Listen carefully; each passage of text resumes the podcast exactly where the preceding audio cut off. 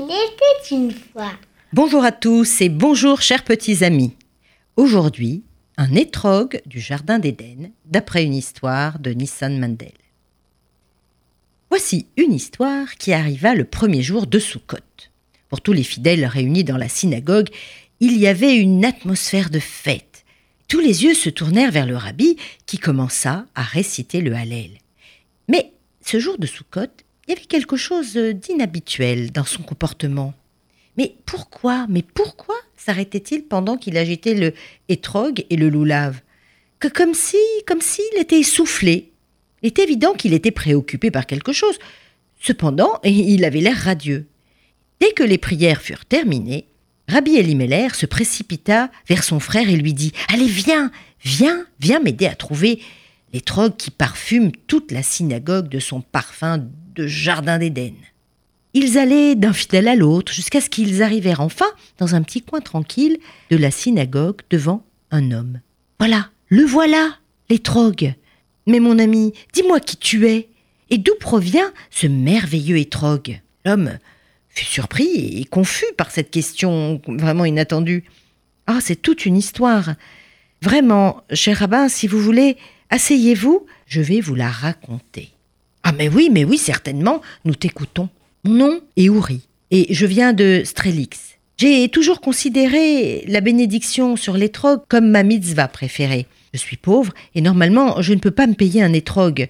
Seulement ma jeune femme, qui est d'accord avec moi sur ce point, s'est engagée comme cuisinière pour m'aider à acquérir le fameux étrogue. Alors moi je travaille aussi comme maître d'école. Et afin de ne pas dépenser tout l'argent pour le voyage, ben, je fais le chemin à pied. Cette année, pendant les dix jours de pénitence, je me suis mis en route, comme d'habitude, avec 50 gulden en poche afin d'acheter un étrogue, le bel étrogue. Et en chemin, figurez-vous que j'entendis des soupirs venant d'une auberge.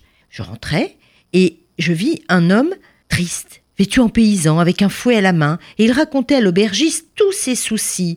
Il lui disait qu'il était juif, il avait une femme et plusieurs enfants, qu'il était pauvre, qu'il n'arrivait pas à joindre les deux bouts j'avais du mal à démêler dans ses paroles euh, euh, ce qu'il disait parce que euh, ses phrases étaient entrecoupées de sanglots. Et il disait Voilà, je, suis coché, quel malheur m'arrive.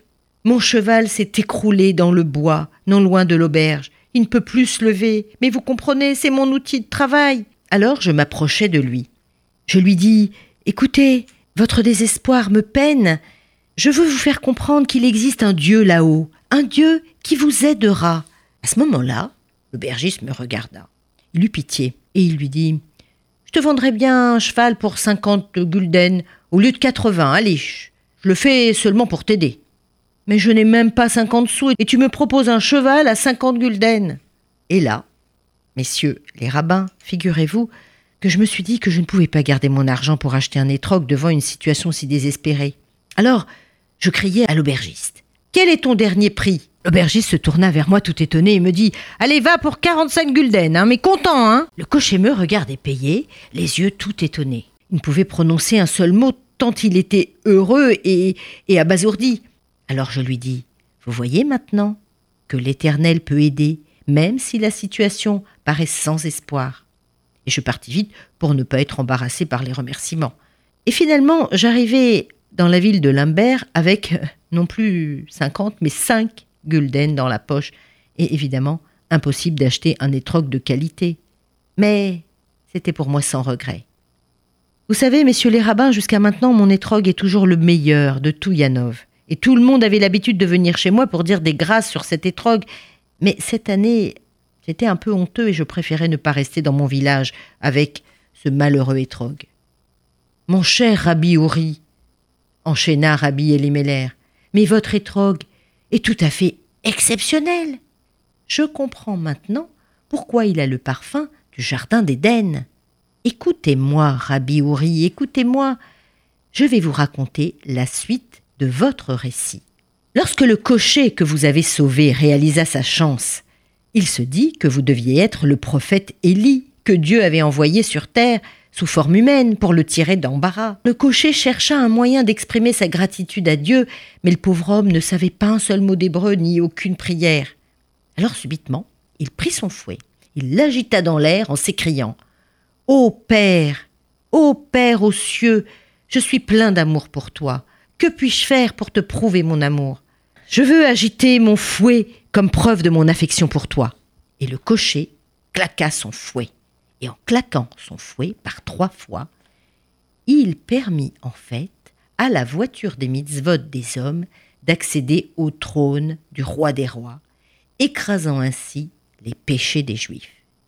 Le roi des rois accepta la charge de la voiture avec grâce, et il se leva du trône du jugement et s'assit sur le trône de la miséricorde.